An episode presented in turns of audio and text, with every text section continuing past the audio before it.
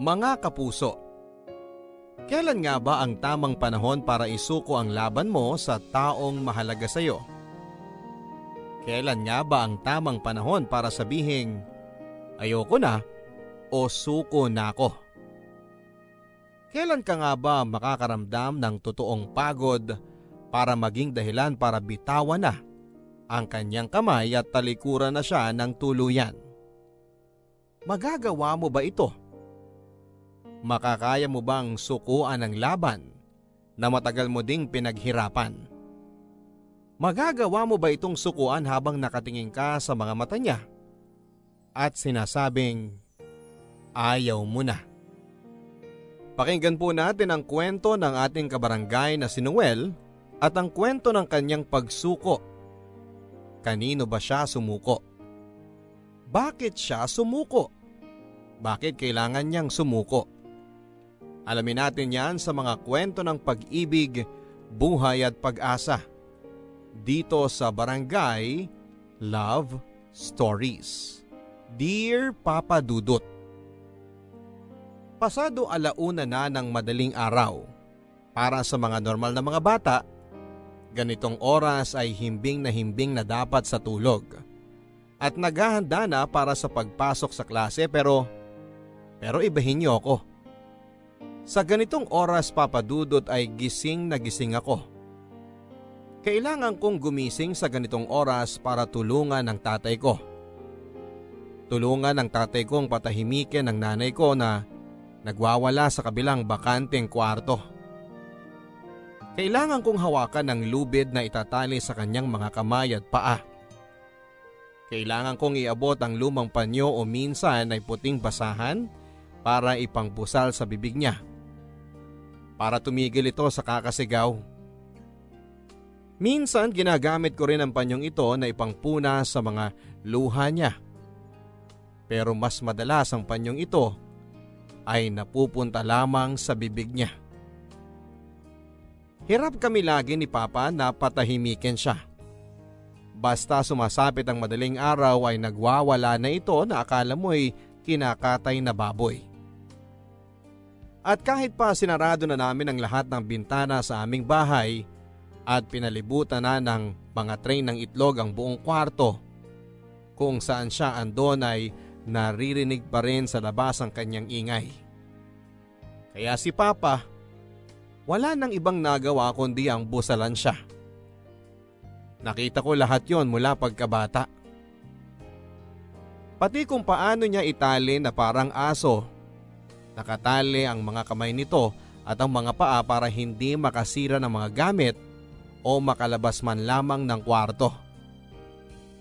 Sa umaga naman kahit kalmado na ito ay hindi pa rin lubos na nagtitiwala si Papa. Kaya naman kailangan pa rin niyang ikadena ang mga paa nito sa kama.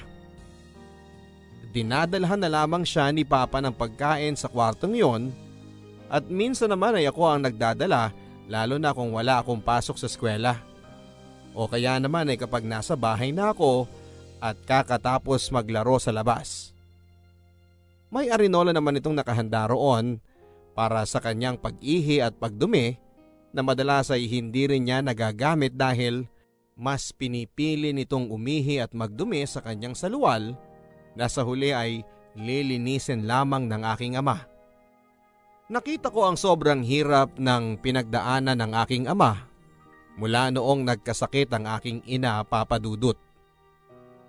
Hindi ko na maalala kung ilang taon ako noong nagkasakit si mama. Basta ang alam ko, nasa elementarya lamang ako noon noong magsimulang mag-iba ito ng ugali. Hindi na niya kami makilala. Hindi na niya alam na anak niya ako. Sa tuwing nakikita niya akong pumapasok sa kwarto niya ay sisigawan ako nito at tatawa. Minsan mandudura pa ito. Takot na takot ako noon sa nanay ko pero laging pinapaalala ng tatay ko na nanay ko pa rin siya at kailangan ko ng mahabang pasensya. Dahil kailangang gumaling ng mama ko. Sa nakikita ko ay parang hindi naman siya gagaling. Kung gusto naman ni Papa na gumaling siya, bakit ni minsan ay hindi ko siya nakitang uminom ng gamot para labanan ang sakit niya. Bakit parang ang luna sa sakit niya ay ang itago siya sa bakante naming kwarto at ilayo sa mundo ng ibang tao? Bakit kailangang itali siya? Kailangang busalan ang bibig niya o kailangang ikadena kahit maayos siya? Ano ba talaga ang sakit ni mama? Yan ang mga tanong na hindi nasagot hanggang sa mamatay si papa at kunin ng mga hindi ko kilalang tao si mama. Yan ang mga tanong na hindi nasagot hanggang sa pagtira ko sa aking tiyahin hanggang sa pagtanda ko. Sa tuwing binabalikan ko ang nakaraang ito, imbes na masaktan ay puro na lamang ako katanungan papadudot. Bakit nagkaganon si mama? Bakit ganon ang ginawa ni papa kay mama? Mama?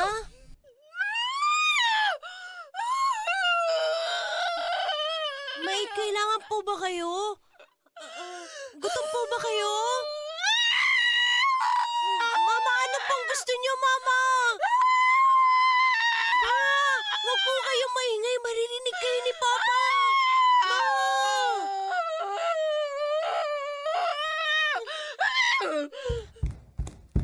Noel! Ano yan?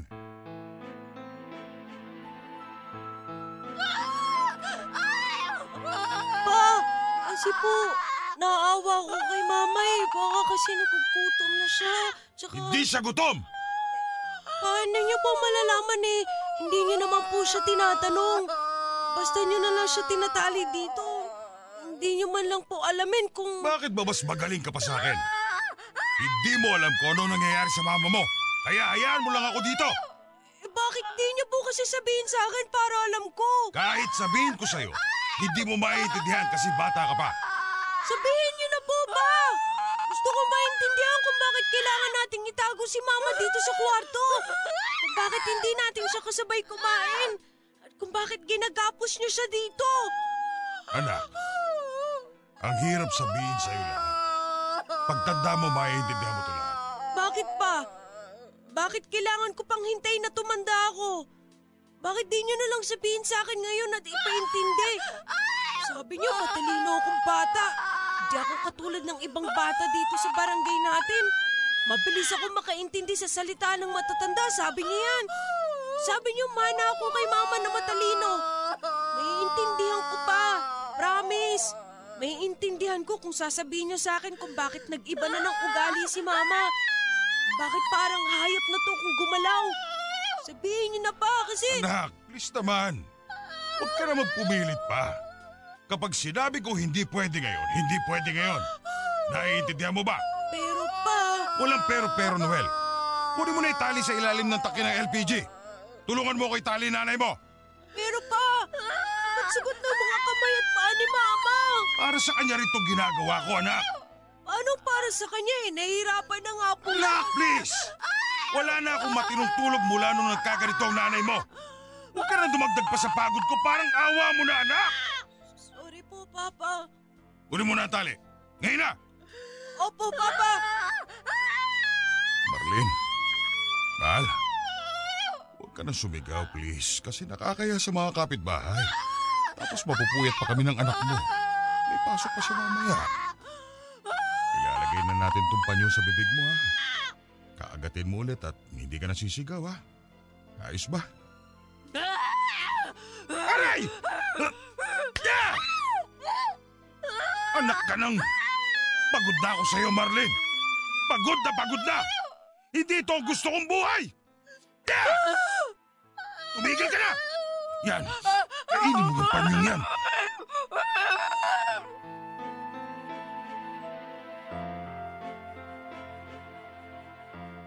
Ang hindi alam ni Papa noon ay nakita ko siya sa ilang beses niyang pagsampal kay Mama na dinadagdagan pa niya ng tadyak sa hita nang pilit na lumaban si Mama sa kanya. Mula noon ay nagtanim na ako ng galit kay Papa. Bakit kailangan niyang saktan si Mama? May sakit na nga yung tao pero ginaganon pa niya. Asawa niya yun eh. Hindi ko maintindihan kung bakit ganon ang ginagawa niya. Hindi ko na sinasabi pa kay Papa kung ano ang nakita kong ginagawa niya.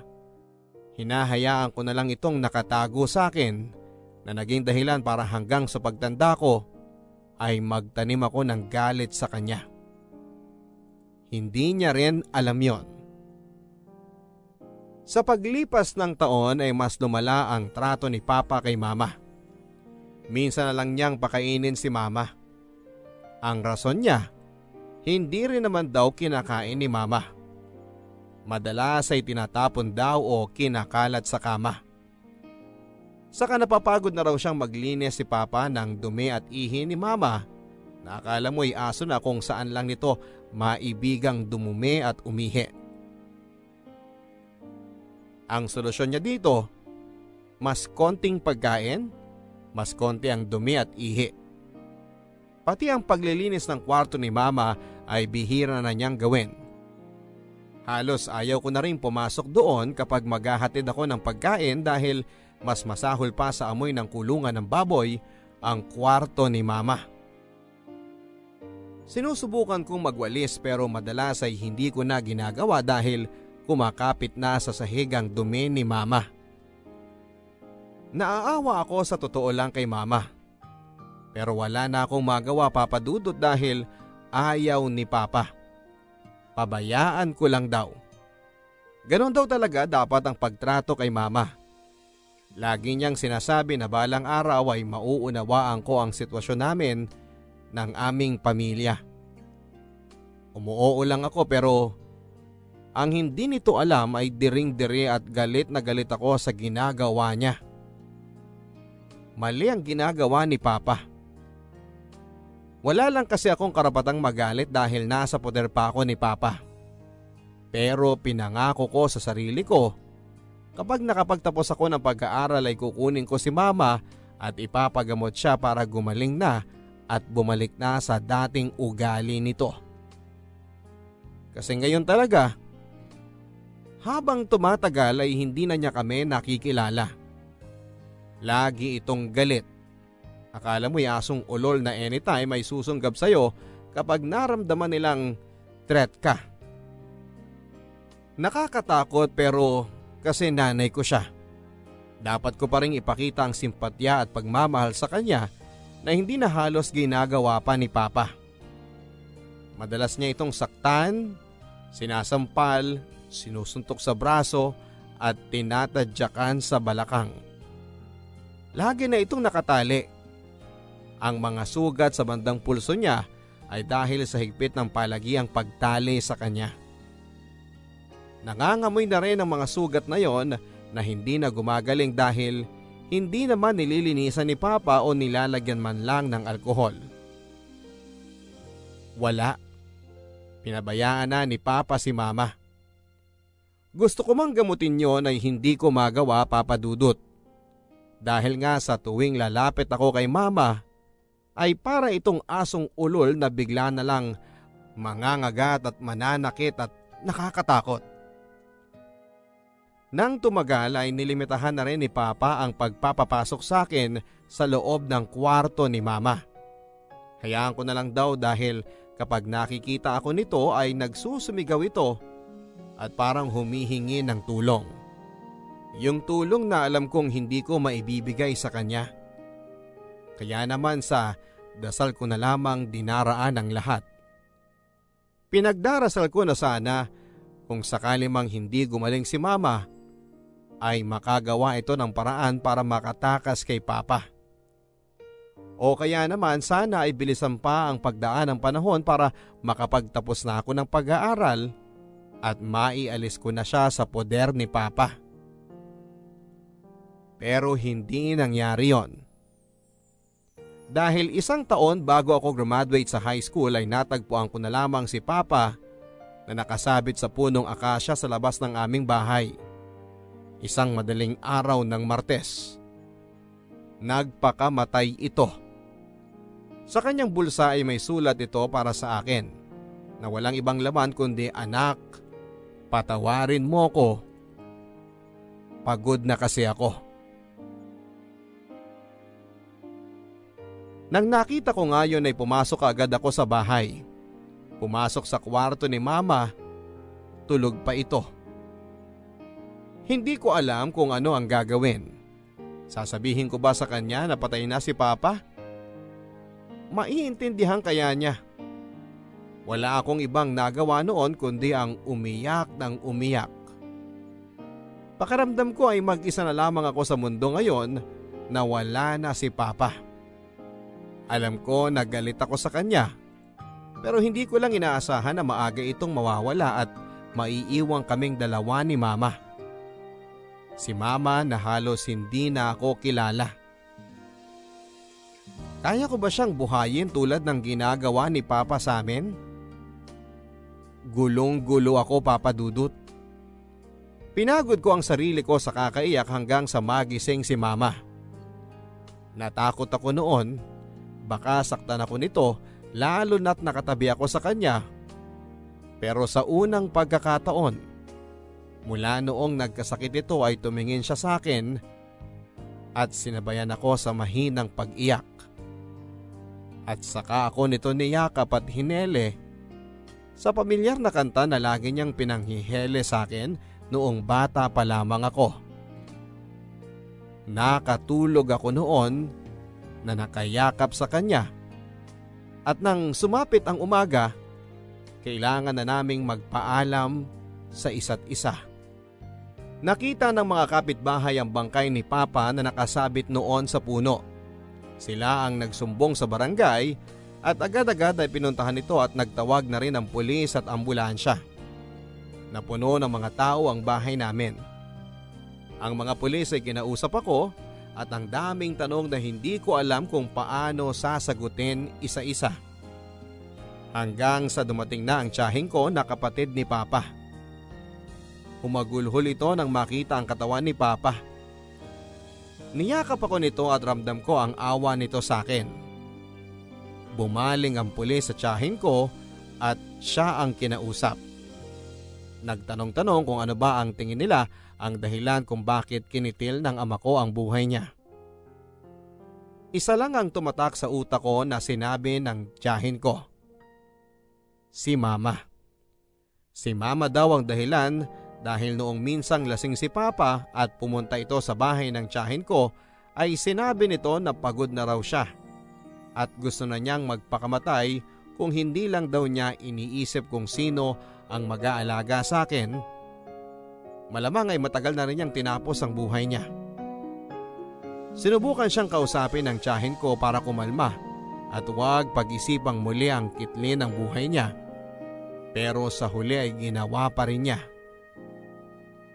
Bago matapos ang araw na yon ay nakita ko na lamang ang nanay ko na hawak-hawak ng tatlong taong nakaputi. Hindi ko na nagawa pang magtanong sa tiyahin ko kung saan siya idadala. Ang iniisip ko ay dadalhin ito sa ospital para mapagamot na ang mga sugat niya. Masaya na ako noon kung ganon ang plano. Bago matapos ang araw na yon ay inempake ng tiyahin ko ang mga damit ko at inuwi ako sa bahay niya. Doon na rin binuro lang tatay ko. Hindi ko alam kung ano pa ang susunod na mangyayari. Basta ang alam ko matapos ang libing ng tatay ko ay sa aking tiyahin na ako titira. Dalawa lang kami sa bahay niya. Matanda na siyang dalaga at masaya ito na andun ako para makasama siya. Nang banggitin ko na na mas magiging masaya kung kasama si mama ay hindi ito nagsalita. Sa mga sumunod na araw ay nahiya na ako magtanong tungkol kay mama. Dahil alam kong hindi komportableng sumagot ang tiyahin ko. Hanggang sa nakasanayan ko nang huwag magtanong pa tungkol sa aking mga magulang. Hanggang sa tumanda na ako ay tila nakalimutan na ng bibig kong itanong kung asa lang nga ba si mama. Bakit nga ba napagod si papa? Noel! Noel! Kunin mo na ang tali! Dali! Dali! Dali! Noel! Noel! Dali! Opo, Papa! Noel! Kulang ang panyong pantali sa bibig ng nanay mo! Kunin mo ang pinakamakapal! Dali, Noel! Dali! Opo, Papa! Noel! Kumuha ka ng dalawang malaking supot sa kusina! Lilinisit ko dumi ng mama mo! Kumuha ka na rin ng basahan at basahin ng konting alcohol at tubig. Dali, Noel! Dali! Opo, Papa! Noel, huwag mo masyadong bigyan ng kanin ng nanay mo. Kontihan mo rin ng tubig para hindi siya tumumi ng tumumi. Nakakapagod maglinis. Kunin mo yung tirang galunggong sa mesa at himayin mo. Dali, Noel! Dali! Opo, Papa! Noel, higpitan mo pa ang tali sa kamay at parang nanay mo para hindi siya makatakas. Huwag mong intindihin ang mga sugat niya sa pulso. Matutuyo rin yan. Kunin mo ang kadena sa ilalim ng takin ng LPG. Dali, Noel! Dali! Opo, Papa! Noel, tatapusin ko na ang sarili ko. Kayanin mo mag-isa nang wala ako. Huwag mo nang balikan pa mama mo. Tumakbo ka na! Dali, Noel! Dali! Noel! Noel! Noel! Noel! Noel! Noel! Gumising ka! Opo, Papa! Nananaginip ka na naman. Sandali at kukuha ako ng tubig. Huwag na. Huwag na. Tingnan mo nga oh, pawis na pawis ka. Mauubusan ka ng likido niyan sa katawan. Dalawang beses ka nang nananaginip ng ganyan. Sandali lang to. Huwag! Huwag mo akong iwan, Mori, please. Dito ka lang. Please. Ano ba kasing napapanaginipan mo para maintindihan kita? Wala. Wala yun. Madalas lang siguro akong bangungutin kasi hindi ako natutunawan ng kinakain sa gabi. Sabi naman sa'yo, huwag ka agad matutulog pagkatapos kumain eh. Eh, hindi na mauulit. Ano, kaya mo na bang matulog ulit? O kailangan mo munang bumangon? Pwede tayong pumunta sa sala, pagtitimpla kita ng gatas. Um, hindi na.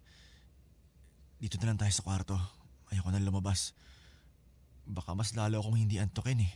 Eh huwag ka munang matutulog kasi sariwa pa sa utak mo yung napanaginipan mo. Mag-usap muna tayo, kahit 10 minutes lang. Ibahin mo yung laman ng utak mo. Eh, ano naman bang pag-uusapan natin? Hmm, ano kaya? Ah, alam ko na. Pag-usapan natin ang, Ang ano? ang pangalan na magiging baby natin. Gabi-gabi na lang natin yung pinag-uusapan. Bakit? Sawa ka na ba?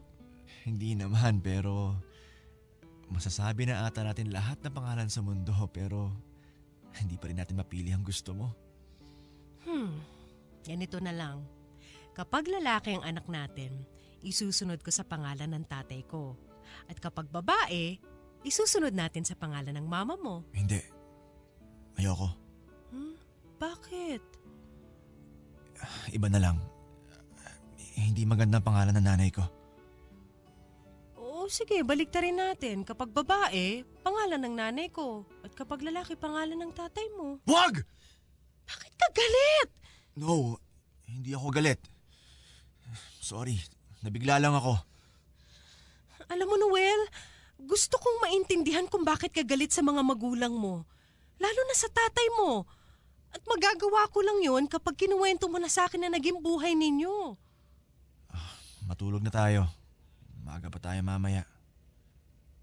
Mahal kita. Mahal din kita.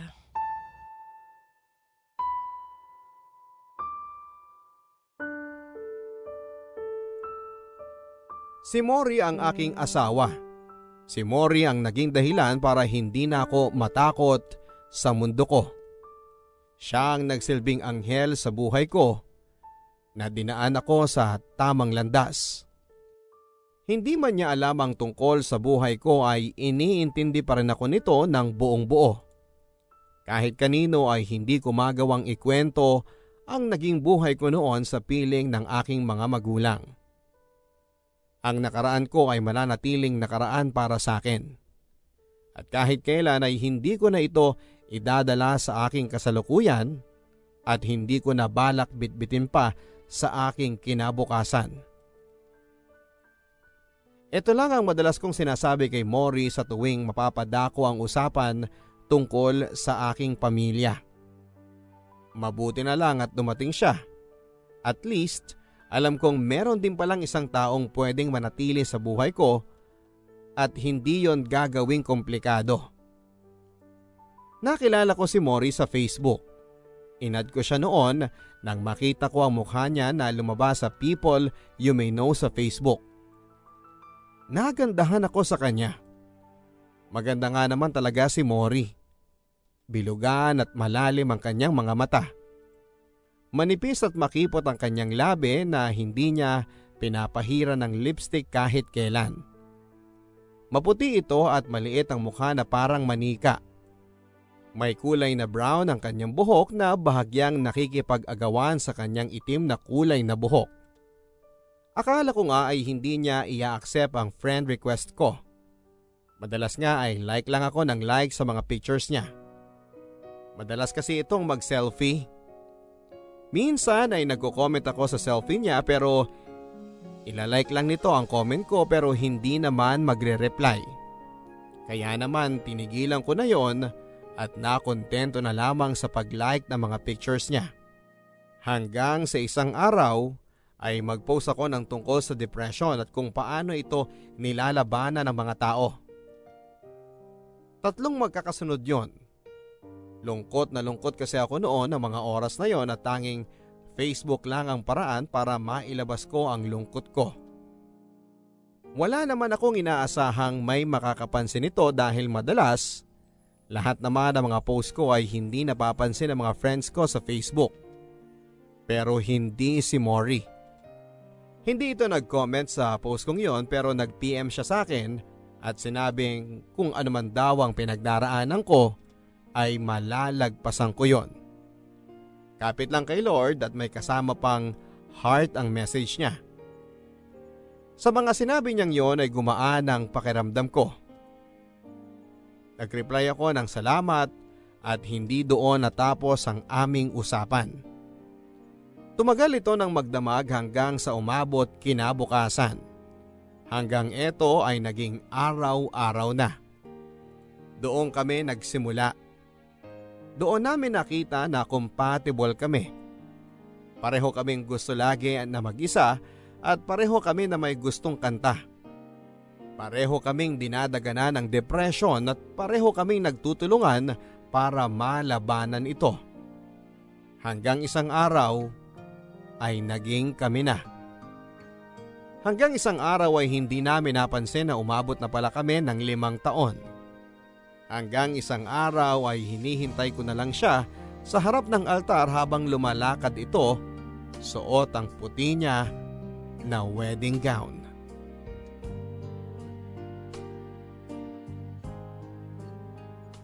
Sa pagbubuntis nga ng asawa kong si Mori ay todo ang suporta ko. Hindi ko hahayaan na maramdaman niya na nag-iisa siya. Naalala ko pa ang hinaing ng nanay ko noon sa aking tatay. Ang sabi niya noong mga panahong nagbubuntis ito ay madalas mainit ang ulo ng tatay ko kapag nagmumood swings ang nanay ko dala syempre ng pagbubuntis niya. Dapat nga iniintindi niya ito dahil hindi madali ang magbuntis pero hindi ganon ang tatay ko. Lahat ng hiling na pagkain ng nanay ko na pinaglilihian niya ay hindi ibinibigay ng tatay ko. Ang sabi ng nanay ko noon ay sobrang sama madalas ng loob niya sa tatay ko. Na madalas ay kinikimkim na lamang nito. Hindi yon maganda sa nagbubuntis. Maaari itong makasama sa dinadala niya. Mabuti na lamang at maayos akong nailabas ng nanay ko sa mundong ito. Nanay ko na rin ang may gusto na hindi ako sundan pa. Ayaw na niyang madagdagan pa ng isang anak kahit gusto pa ng aking tatay. Palibhasa ay wala naman daw mag-aalaga sa kanya sa panahon ng pagbubuntis niya. Mas maganda nang ako lang ang maging anak niya kaya nga pinangako ko sa sarili ko na kapag ako ang nag-asawa, hindi ko papasamain ang loob niya lalo na sa mga panahong magbubuntis ito. Lahat ay ibibigay ko papadudot hindi gaya ng ama ko na naging madamot sa nanay ko. Aalagaan ko ang aking pamilya na meron ako at sisiguraduhin ko yon. Ayoko magaya sa mga magulang ko. Ni minsan ay hindi ko naramdaman ang pagmamahala nilang dalawa sa loob ng dati naming tirahan. Sa paglipas ng mga buwan ay sumasabay na ring lumalaki ang tiyan ni Mori. Sobrang excited na akong lumabas ang una naming anak sa mundong ito. Marami akong ikikwento sa kanya at marami akong ituturo at marami akong pagmamahal sa puso ko na ibabahagi ko sa kanya. Maraming beses ako nitong nasisigawan dahil nga napaglilihan niya ako. Tinitiis ko ang mga kurot sa braso at pisngi sa tuwing nanggigigil ito sa akin. Natatawa na lamang ako lalo na kapag nakatitig lamang ito sa akin habang nanonood kami ng balita sa telebisyon. Na akala mo ay guwapong guwapo ito sa akin. Sa madaling araw kahit madaling araw kapag nakakaramdam ito ng paglilihi sa pagkain gusto niyang matikman, ay walang pagdadalawang isip na babangon ako para hanapin yon. Kahit pa siguro nasa kalagitnaan yon ng bukid ay hahanapin ko para lamang makontento at maging masaya ito. Ayaw kong makaramdam ng sama ng loob si Mori habang nagbubuntis ito. Kaya lahat ay gagawin ko para maging maayos ang preparasyon nito sa panganganak niya. Lagi kong tinitignan ang mukha niya. Gusto kong makita na kontento siya. Na masaya siya sa pag-aalaga ko sa kanya. Nakikita ko naman yon papadudot. Laging nakangiti ang mga mata niya at lagi kong nakikita yon pero may isa pa akong nakikita sa kanya at ito ang lagi niyang pagtulala. Isang buwan ko siyang inobserbahan.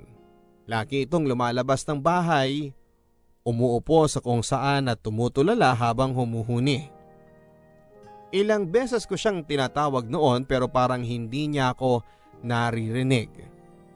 Kung hindi ko pa siya lalapitan ay hindi pa nito mapapansin na nandun ako. Tinatanong ko siya kung may problema ba siya. Bakit lagi itong tulala? May kulang ba sa mga ginagawa ko? May kailangan pa ba ito pero pero umiiling lamang ito at agad napapasok sa kwarto. Ramdam kong may problema ito na hindi niya masabi. Sana ayos lang siya. Natatakot kasi ako papadudot na baka maapektuhan ang dinadala niya kung may problema itong naiisip. Ganon naman tayong mga tao hindi ba? Kapag may problema at malalim ang iniisip ay madalas tayong nakatulala sa kawalan na akala mo ay andon ang sagot sa lahat ng ating iniisip. Pilit ko siyang kinakausap tungkol doon pero naiirita ito sa akin kaya para hindi na lang ito ma-stress ay tinigilan ko na ang pagtatanong. Saka ko na lang siya ulit kakausapin kapag nakapanganak na siya at nakapag-adjust na sa buhay ina. Nang dumating ang araw kung kailan niya isisilang ang aming anak ay hindi ko maitatago sa sarili ko ang sobrang pananabik. Gusto ko nang makita ang mukha ng panganay namin.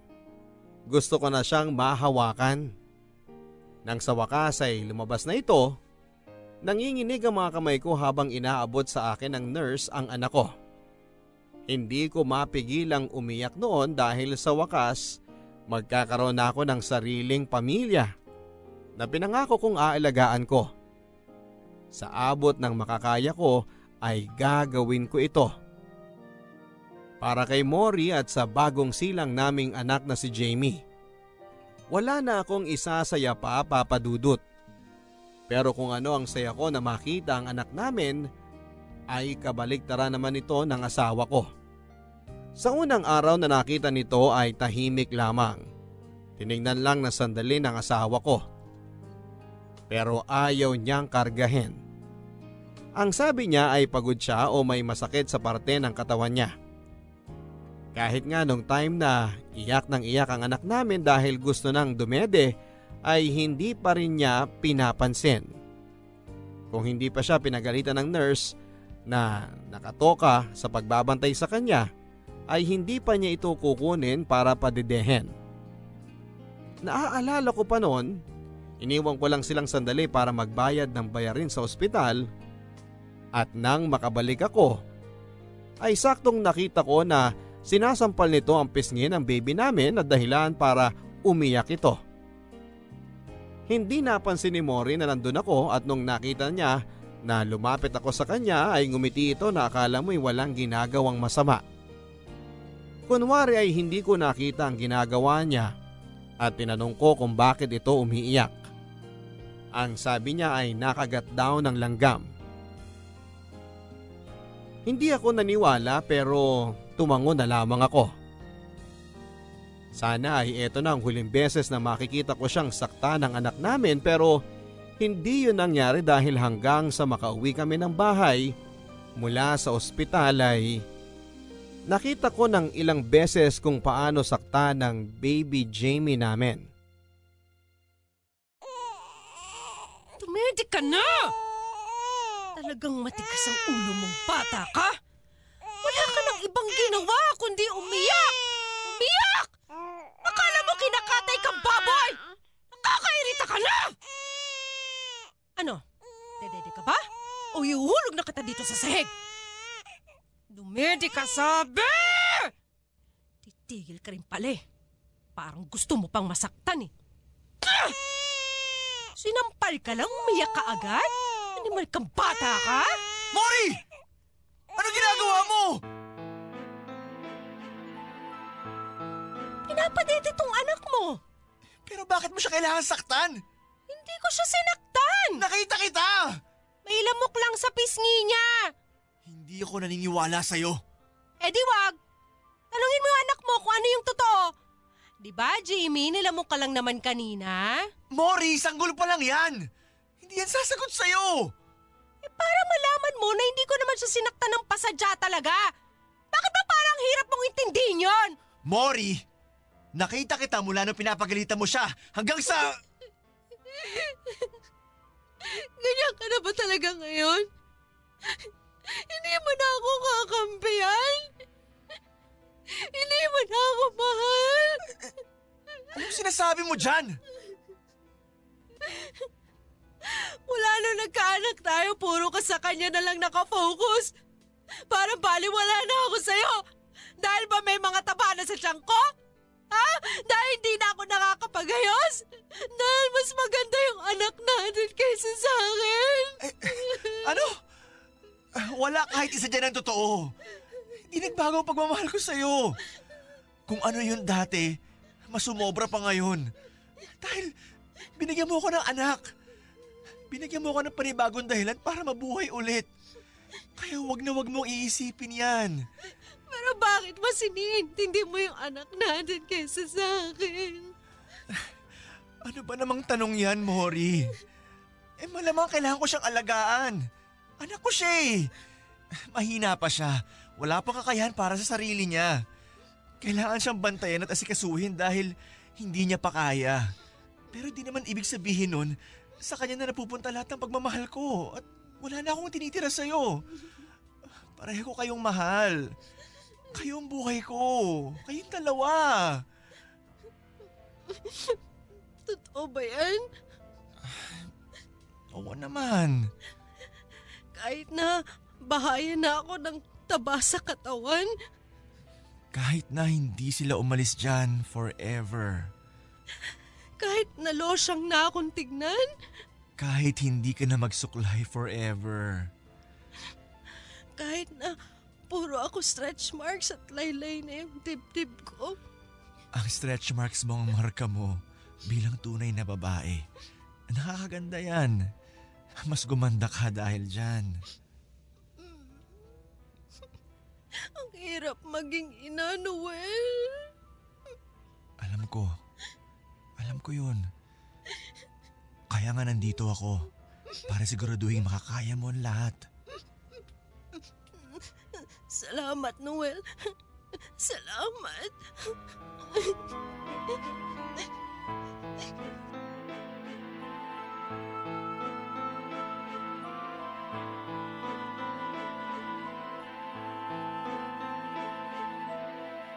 At para nga hindi maramdaman ni Mori ang insekuridad sa kanyang katawan, ay mas dinoble ko ang pag-aalaga sa kanya.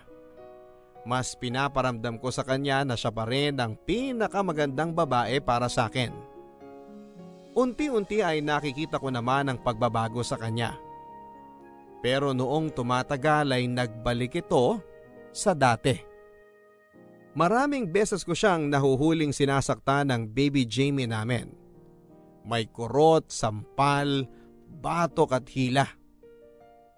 Nagre-research ako tungkol dito at nagtatanong-tanong kung bakit nga ba ito nagagawa ng isang ina. Ang sabi ay postpartum depression o kung mas malala, postpartum psychosis na ang sakit niya. Ito yung pakaramdam ng isang bagong silang na babae. Matinding emosyon ang nararamdaman nito para lumayo ang loob sa anak nila.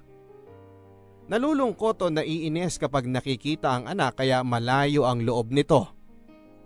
Bihira ko siyang makita na hawakan ng anak namin. Kung hindi pa ito iiyak dahil sa gutom ay hindi niya ito papansinin. Ako madalas ang nag-aalaga sa anak namin at kapag oras naman niya para hawakan ang anak namin ay nakikita ko naman na sinasaktan niya ito. Kaya sa huli ay kukunin ko rin ang baby sa kanya at ako na ang nagtutuloy sa pag-aalaga. Ayoko siyang kumprontahin sa asal niya sa aming anak. Ayokong makipag-argumento sa kanya dahil nga may scientific basis naman kung bakit ito ganon. At pilit ko na lamang siyang inuunawa. Hindi naman tatagal ito.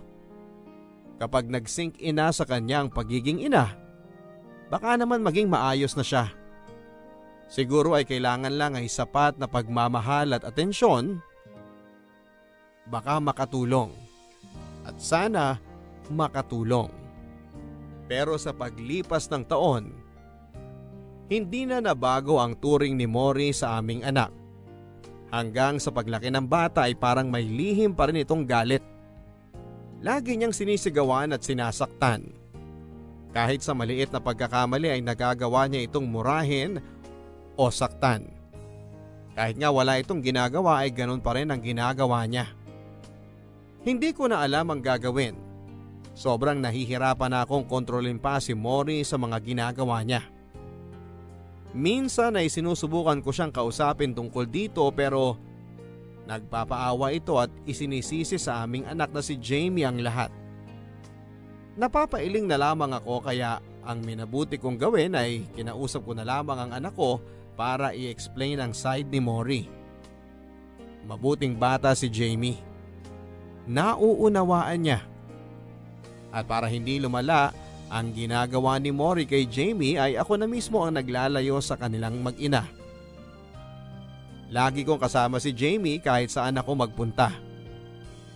Hindi ko siya hinahayaang mapag-isa kasama ng nanay niya. Isang bagay na napansin kong mas lalong nagpainit sa ulo ni Mori. Pulutin mo ngayon yung pinggan. Opo, Mama. Pulutin mo sa mga kamay mo, wag mong gamitin yung walis. Pero ma, masusugat po ako. Wala akong pakialam! Hindi naman po akong nakabasag nito eh. Wala rin akong pakialam! Kayo po ang nakabasag. At talagang lumalabang ka pa, no? Halika nga rito. Halika rito. Aray, tama Hmm? na po. Aray, mama, sakit po. Wag po. Mori!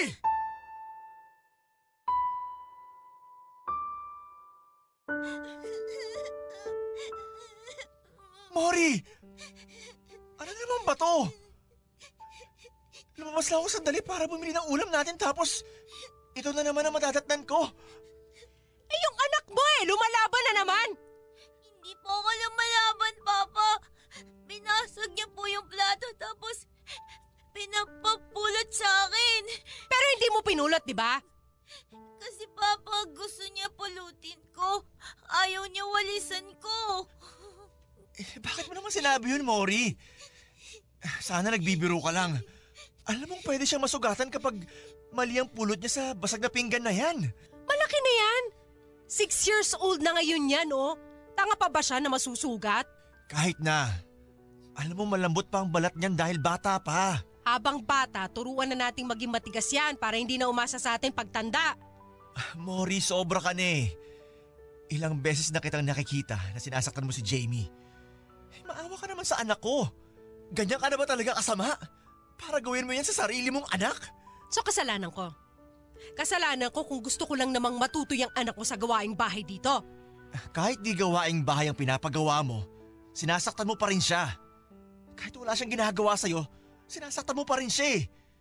Hindi ko na alam kung anong tumatakbo sa utak mo para gawin niya sa sarili mong anak. Eh gusto ko nga siyang matuto. Matuto saan? Manakit? Maging masama? Sobra ka na ha? Ganyan na ba ang tingin mo sa akin? Ha? Masama? Mapanakit? Ayaw kong isipin pero yun ang pinapakita mo eh. Aalis na ako sa bahay na to. Wala naman pala akong halaga sa'yo eh. O bakit yan na naman na nasa isip mo? Kasi totoo namang mas mahal mo yung anak natin kesa sa akin.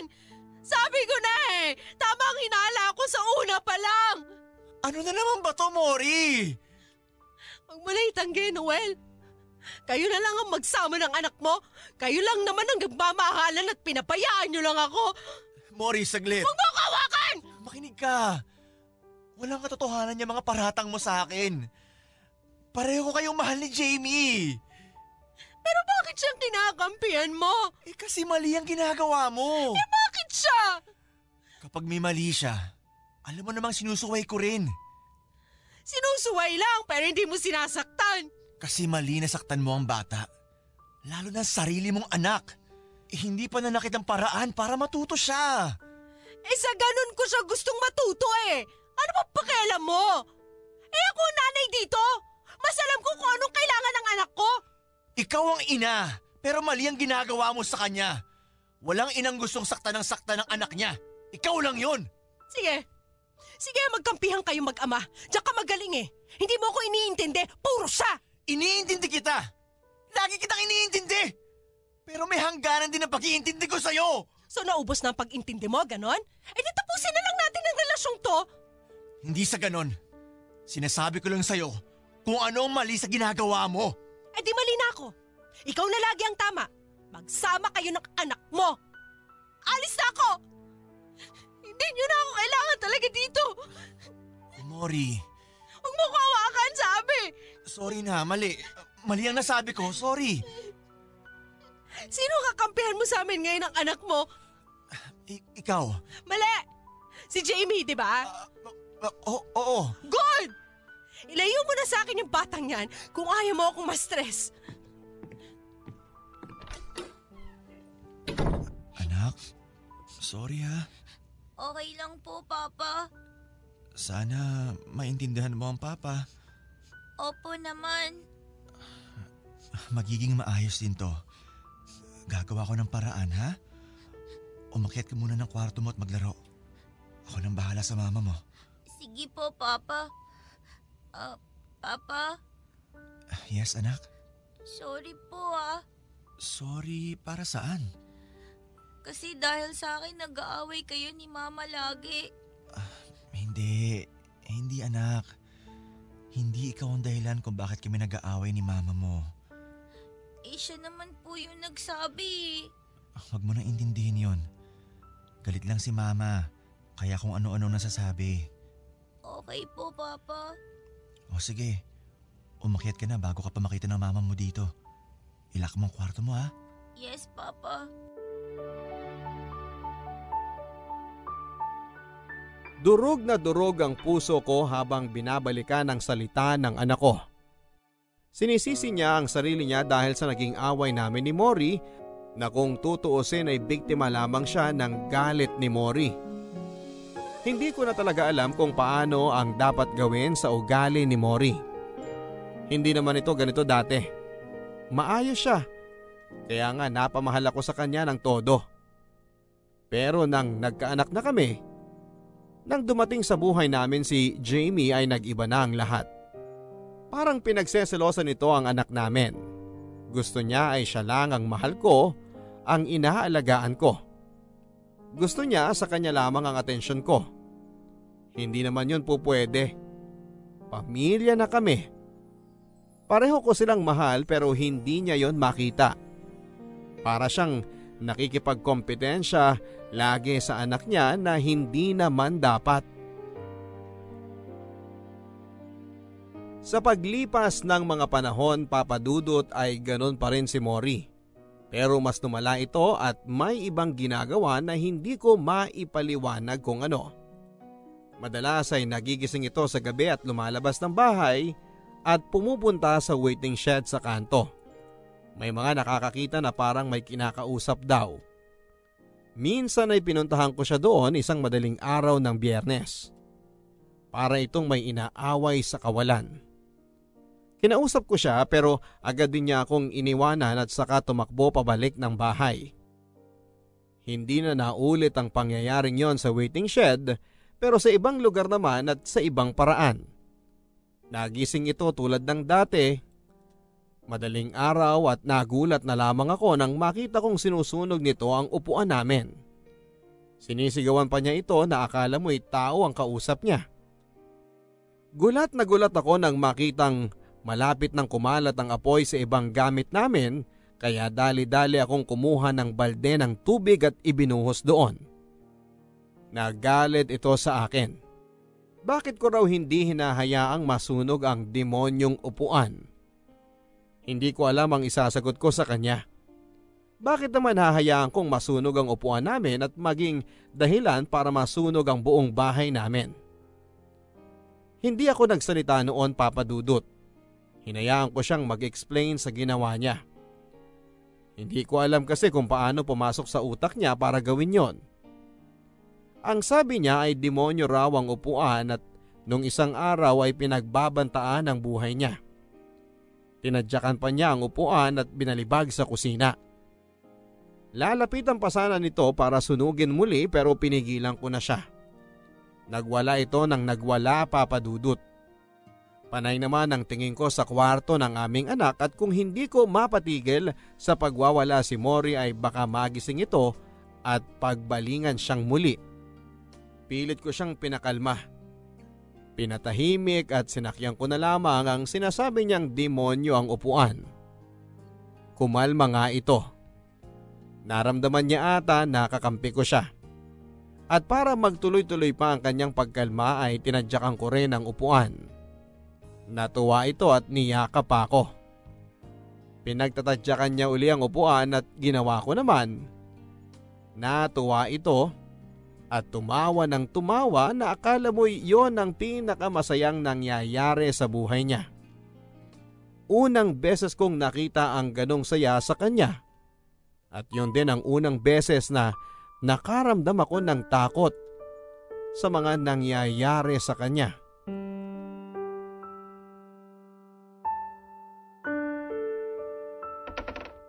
Anong ginagawa mo dyan sa loob ng cabinet? Shh! Ka maingay. Bakit? Doon ka! Doon ka! Mori, Mori, ano ba nangyayari sa'yo? Hinahanap ako ng mga kapatid na demonyo ng upo ang pinatay natin, Noel. Kailangan ko magtago. Mori naman.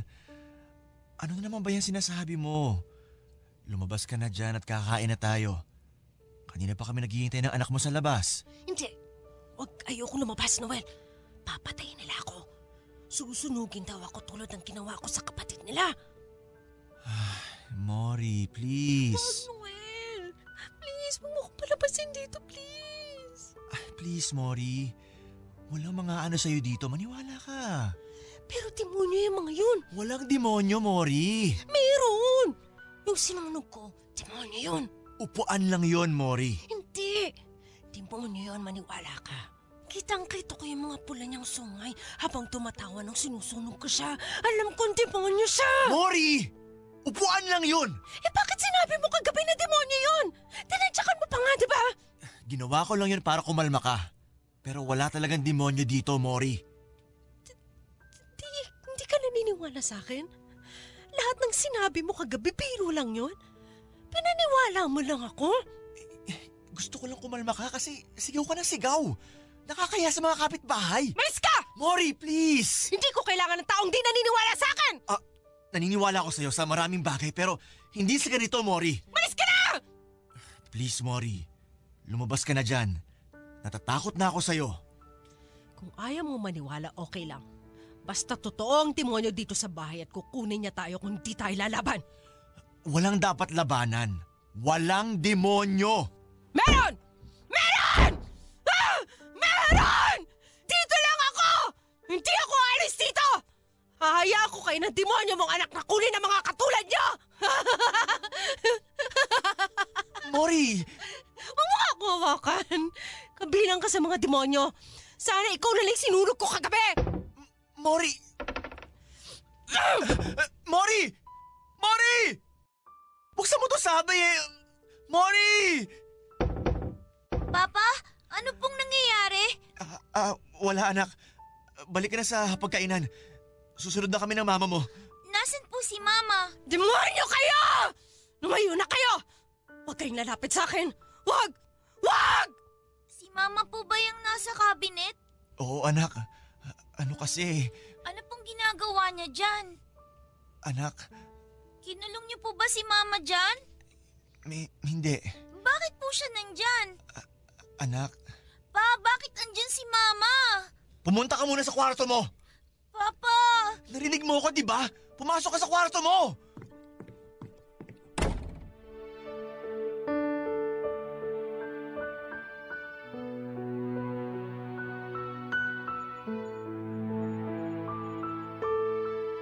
Hawak-hawak ko ang ulo ko habang nakaupo sa sahig at nakatalikod sa cabinet kung saan ay andon sa loob si Mori. Hindi ko na alam ang gagawin ko. Bakit ganon si Mori? Anong demonyo ang pinagsasasabi niya? Yung upuan namin na sinunog niya ay may mga kapatid pang demonyo at pinapahanap siya. Hindi ko maintindihan. Kahit ang pinakamatalino sigurong tao sa mundo ay hindi siya lubos na mauunawaan. Bukod doon papadudot ay meron pa itong mga ginagawa na hindi ko maexplika. Tulad na lamang noong minsan na nagkasakit ako at tanging siya lamang ang nag-aasikaso ng bahay. Ang akala ko noon ay okay na siya dahil matinuko naman itong nakakausap ng mga nakaraan pero hindi pa pala. Ang sabi niya noon ay magluluto siya ng paborito niyang sinigang na baboy. Tinanong ko pa siya kung nakapamalengke na siya para makapagluto noon at ngumiti lamang ito at hindi naman sumagot. Ang sabi niya ay magpahinga lang daw ako dahil kailangan kong magpalakas. Natulog ako noon sa buong proseso niya ng pagluluto.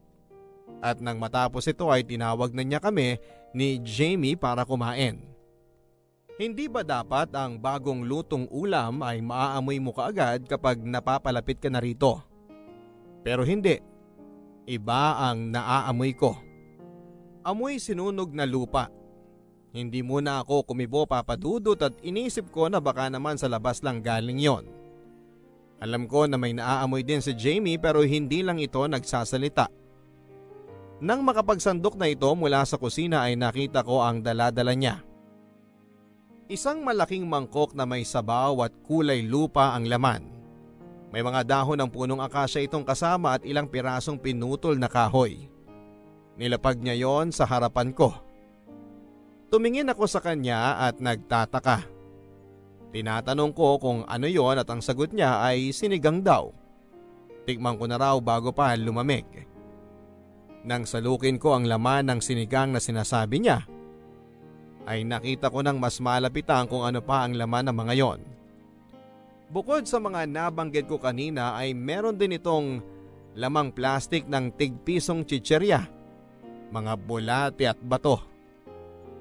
Tinitignan ko lamang ito at umupo siya sa tabi ko at inayos ang plato at kutsara ko. Nagkatinginan kami ni Jamie. Diring-diri ako sa mga nakita namin na hinanda niya. Hindi ko kakainin yon. Bakit namin kakainin yon? Ano to? Bahay-bahayan ba ang gusto ni Mori? Umiling ako sa kanya at nagalit siya. Hindi naman nanakit pero nagwala ito at binasag ang mangkok sa harapan ko. Umiyak ito ng umiyak papadudot. Gulong-gulo ako noon at inalo ko siya para kumalma. Sinabi ko kay Jamie na linisin ang naikalat na niluto ng kanyang ina at nagpunta ito sa kusina para kumuha ng basahan at walis. Habang wala ang anak namin ay kinausap ko siya. Tinanong ko kung ano nga ba ang nangyayari sa kanya. Umiling lamang ito at wala naman daw. Galit lang daw siya dahil hindi ko na-appreciate ang niluto niya. Sinakyan ko na lamang ang sinabi niya at sinabi kong masarap ang niluto niya at nagpasalamat ako. Tumingin ito sa akin at saka ako inudyo na tikman ito kung totoo. Napaamang akong tumingin sa kanya. Pinulot niya ang dahon ng akasya. Nilagay sa kutsarang nahulog. Sinalok ang ilang bato at pilit na sinusubo sa akin. Pilit ko siyang nilalabanan pero sinigurado kong hindi siya masasaktan. Umiyak ito ulit. Kaya naman para matahimik ito ay sinubo ko na lang ang kutsara pero hindi ko nilunok. Sukang-suka ako noon pero nang makita kong masaya siya ay ngumiti lamang ako. Inutusan ko siyang kumuha ng tubig at pumayag naman siya. Niluha ko na noon ang naisubo ko. Pawis na pawis ako noon dahil sa pinaghalong takot at pagkalito sa mga nakikita ko. Bigla ay bumalik ang alaala ko nung bata ako sa piling ng nanay ko. Noel anak, Mama, bakit po? halika dito. Bakit po? Gumawa ako ng merienda. Talaga po? Ano yun, Ma? Ginataang bilo-bilo. Paborito ko yan, Ma! Alam ko, kaya nga niluto ko ngayon eh. Halika na. Asan po si Papa? Lumabas. May siningil atang pautang sa kabilang kanto. Sayang naman, Ma. Hindi niya ito matitikman. Ipagtitira ko naman siya eh. O heto na. Ah, Ma. Ano yun anak? hin- hindi naman po to bilo-bilo. Ano bang hindi? Nakita mong may malagkit eh. Ma, mothballs po to eh. Malagkit yan. Ma, bakit niyo po nilagyan ng itlog ng ipis to? Hindi yan itlog ng ipis. Ano ka ba? Tingnan mo mabuti, saguyan. Yan ang paborito mo. Dinamihan ko na kasi gusto mo yan eh. Ah, Ma, kasi bang amoy nito? Parang... Parang amoy... Lupa. Masyado na kasing matanda ang nyug na ginamit ko dyan, kaya ganyan. Huwag ka nang magreklamo. Yan lang nakita ko sa tindahan eh. Pero hindi naman po kayo lumabas kanina, May. Ang dami mong reklamo! Pinaghirapan ko iluto to tapos ganyan ang sasabihin mo? Sorry po, Ma. Kasi po, hindi naman ganito talaga ang bilo-bilo. Huwag mo kong turuan. Mas marunong ako sa'yo. Baka nakakalimutan mong ako ang nanay mo. Mas matanda ako sa'yo. Wala kang karapatan para turuan ako. Kainin mo yan. Ma, wag po. Ayoko po niyan. Huwag nang matigas ang ulo. Halika, kumain ka para hindi ka patpatin. Mm! Mm! Please, Ma. Wag niyo po. Huwag ka nang dumakda, kumain ka na lang. Noel, paborito mo to eh, di ba? Mama! Marlene! Buti dumating ka. Itong anak mo, hindi man lang tikman ang niluto kong bilo-bilo para sa kanya. Paano tayo babahain ng grasya kung ganyan siya tumatanggi? Hindi ito bilo-bilo! Lupa ito! Isa ka pa eh. Pareho kayong tanga. Para ngayon lang kayo nakakita ng totoong bilo-bilo ah. Noel, kainin mo yan. O hindi, malilintikan ka sa akin. Huwag mong gagalawin kahit kutsara, Noel. Pumasok ka sa kwarto ngayon na! Ba't kinakalaban mo ko? Sobra ka na, Marlene! Gusto bang patayin ang anak mo sa pinapakain mo sa kanya? Bakit ko naman papatayin ng anak ko? Baka ikaw. ikaw! Ikaw ang gustong pumatay sa anak natin! Marlene, Huwag mo ko lapitan. ikaw ang pinuno ng mga demonyo sa bahay na to. Sabi ko na, nahuli rin kita! Marlene, Huwag mo ko hawakan! Ah! Tulungan niyo ako! Hawak ako ng demonyo! tumigil ka na sabi! Tulungan niyo ako! Papa, ano pong nangyayari? Kunin mo ng tali sa lalagyan ng LPG, Noel! Dali, Noel! Dali!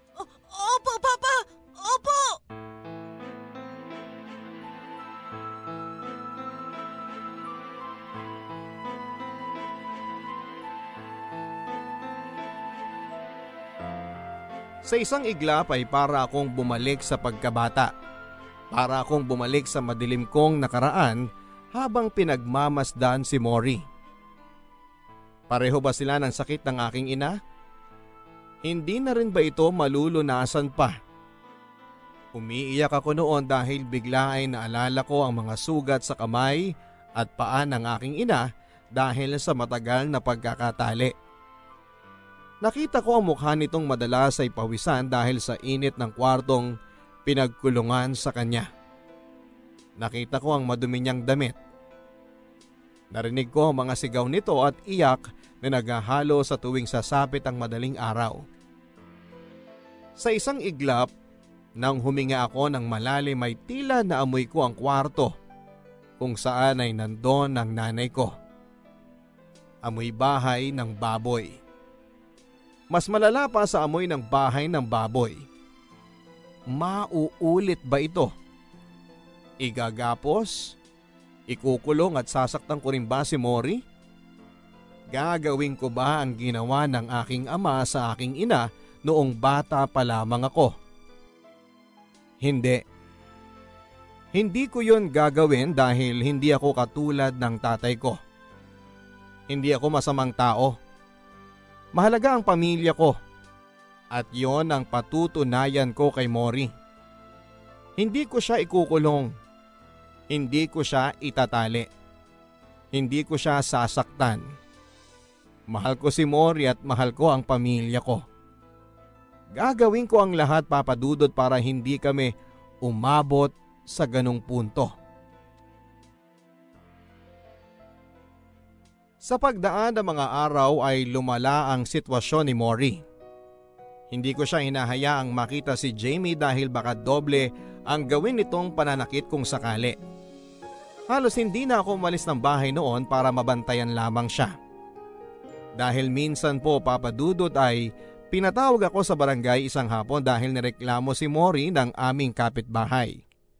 Kinagat daw ni Mori ang tenga ng isang bata na naglalaro sa bakod. Tinawag daw niya ito at nang hindi lumapit ay nagalit si Mori at inakyat ang bakod. Bago pa man makapasok sa loob ng bahay ang bata ay nahuli na kaagad siya ni Mori at saka kinagat sa tenga.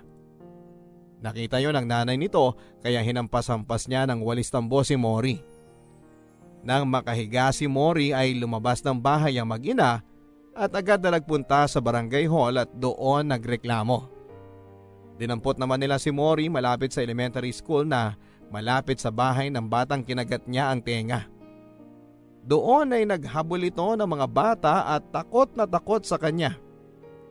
Doon siya kinuha sa tulong ng gwardya ng para lang yon. Nang makatanggap ako ng tawag mula sa barangay hall ay agad akong umalis sa trabaho. Doon ko nadatnan si Mori na umiiyak. Kinausap ko ito at tinanong kung ano nga ba ang nangyari pero hindi ito sumagot. Ang barangay tanod ang sumagot para sa kanya. Napailing ako sa mga nalaman ko. Nakipagayos ako sa nanay ng batang kinagat niya ang tenga. Mabuti na lamang at mabait ito, ako na rin ang nagbayad sa kung ano man ang magagamit sa pagpapacheck up ng bata. Umuwi kami noon at tahimik siya. Tahimik din ako. Hindi ko kasi alam kung ano pa ang sasabihin sa kanya. Kung magtatanong pa ulit ako kung bakit niya nagawa yun ay baka sumakit pa ang ulo ko. Dahil hindi ko naman makukuha ang matinong sagot sa kanya. At kung magtatanong pa ulit ako sa kanya kung bakit niya nagawa yun ay baka sumakit pa ang ulo ko dahil hindi ko naman makukuha ang matinong sagot sa kanya. Pinasok ko muna ito sa kwarto at pinatulog. Sumunod naman ito na parang maamong tupa. Pagkatapos noon ay lumabas ako ng bahay para sunduin si Jamie sa school nila.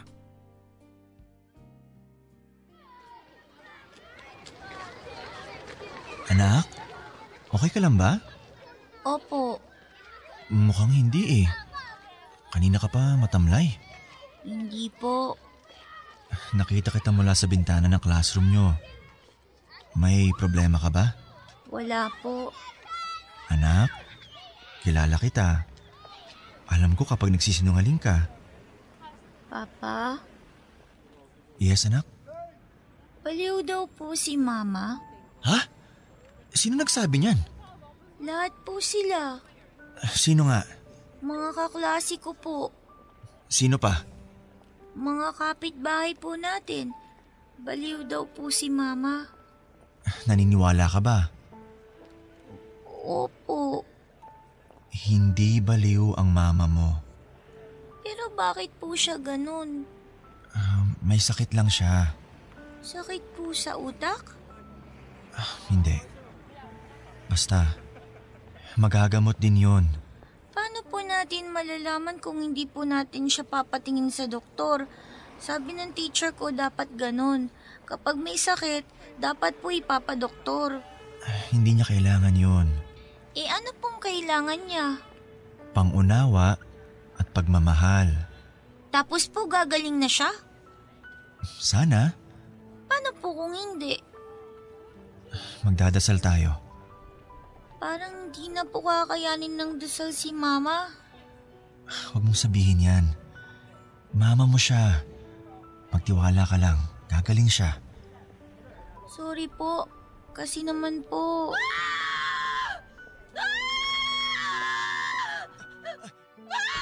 Mori! Paano po nangyayari? Dito ka lang sa likuran ko. Natatakot po ako, Papa. Huwag ka matakot.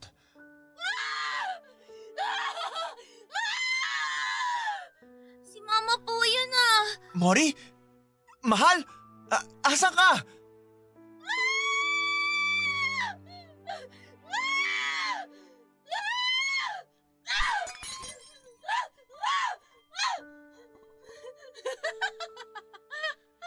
Jamie, dito ka lang. Hintayin mo ako dito. Huwag kang aalis dito. Opo, Papa. Mori? Mori! Mori, asan ka? Please, lumabas ka na! Ah, Mori! Mahal? Mori, lu... Jamie!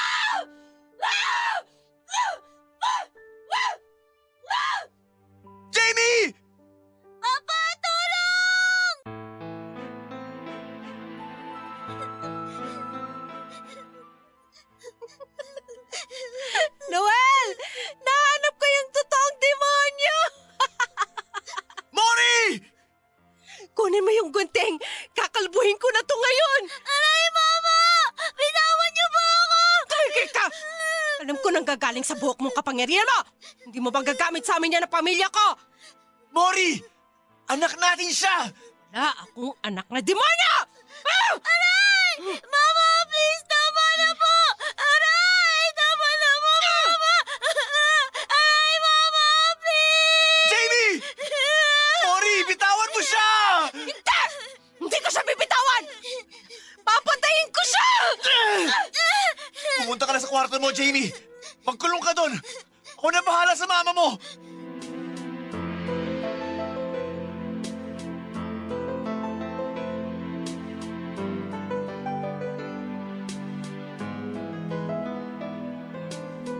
Hawak-hawak ni Jamie ang lubid habang nasa likuran ko siya. Nanginginig ito.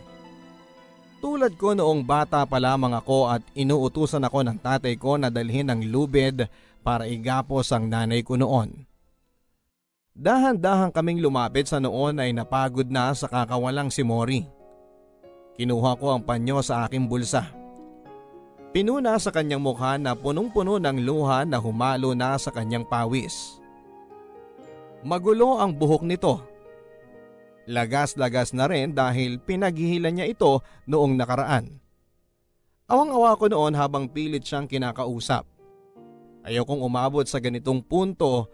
Ayaw ko sanang maulit ang nakaraan ko pero wala na akong ibang choice.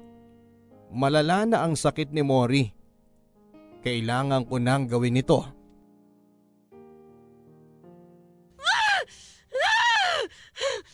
Please, Mori, tumigil ka na. Madaling araw na. Nakakaya sa kapitbahay.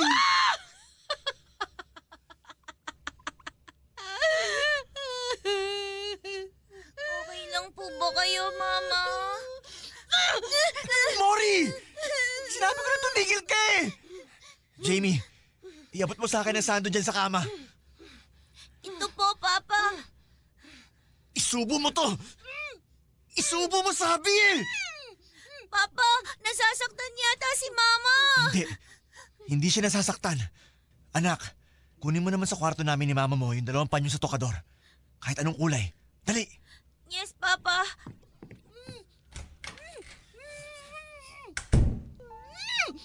Please, wag mo nang iluwat yung tela. Please, isubo mo na para hindi ka na gumawa ng ingay. Mamaya puntahan na naman tayo ng mga tanod eh. Mori, please. Mori, please, tumahimik ka na. Mori, please, wag ka na mag-ingay. Nakaka-istorbo na tayo, please. Aray!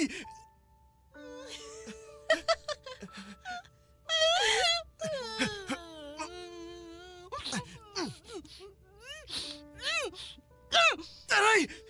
Sobra ka na! ah!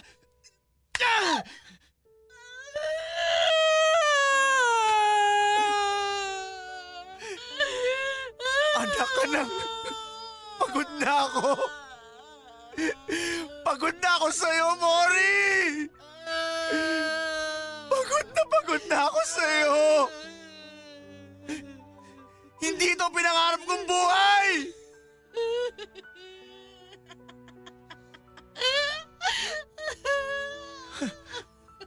Ano nakakatawa, ha?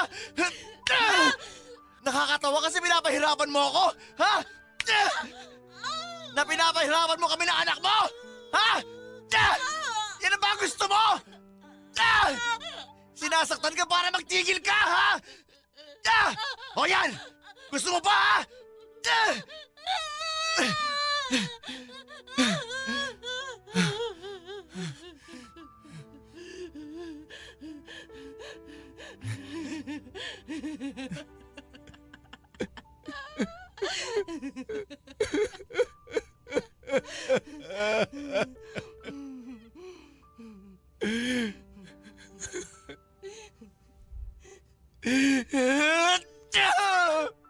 Pagod na ako.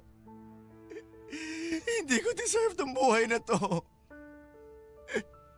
Karapatan ko rin maging masaya. Talagang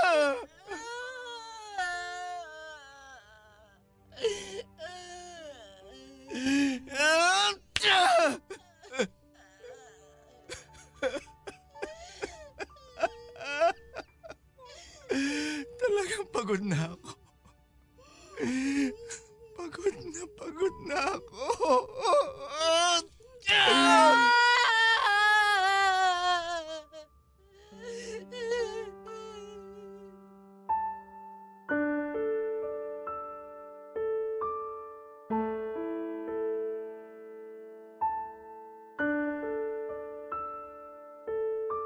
Saksi ang kwartong yon sa pagbabalik ng nakaraan na matagal ko nang tinaguan.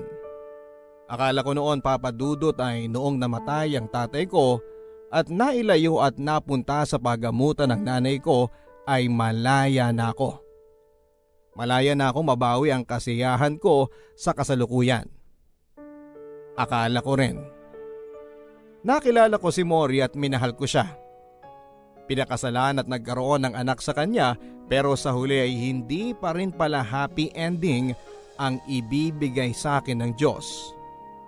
Ibabalik lang pala nito ang nakaraang matagal ko nang inayawan.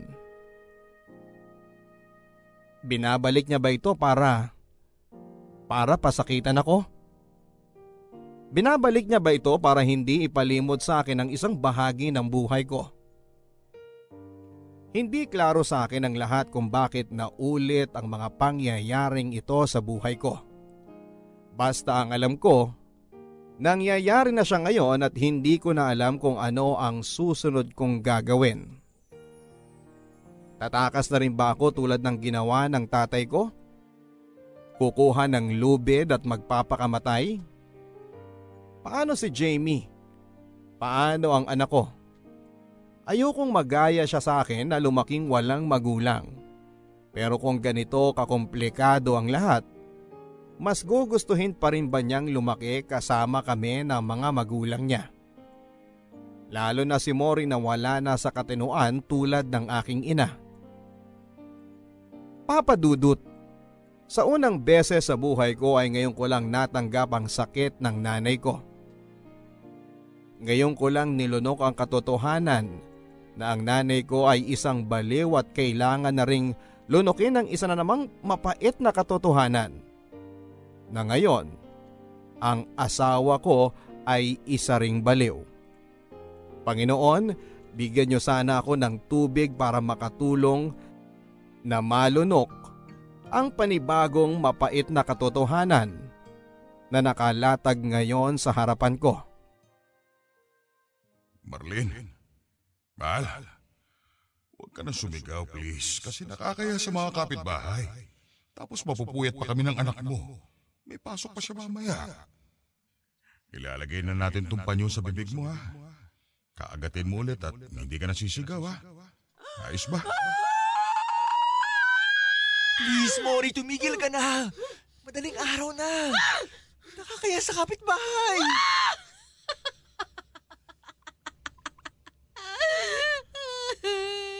Ilalagay na natin tong panyo sa bibig mo ha. Kaagatin mo ulit at hindi ka nasisigaw ha. Ayos ba? Please, wag mo nang iluwat yung tela. Please, isubo mo na para hindi ka na gumawa ng ingay. Mamaya puntahan na naman tayo ng mga tanod eh. Mori, please. Mori, please, tumahimik ka na. Aray! Anak ka ng... Pagod na ako sa'yo, Marlene. Pagod na pagod na. Hindi ito ang gusto kong buhay.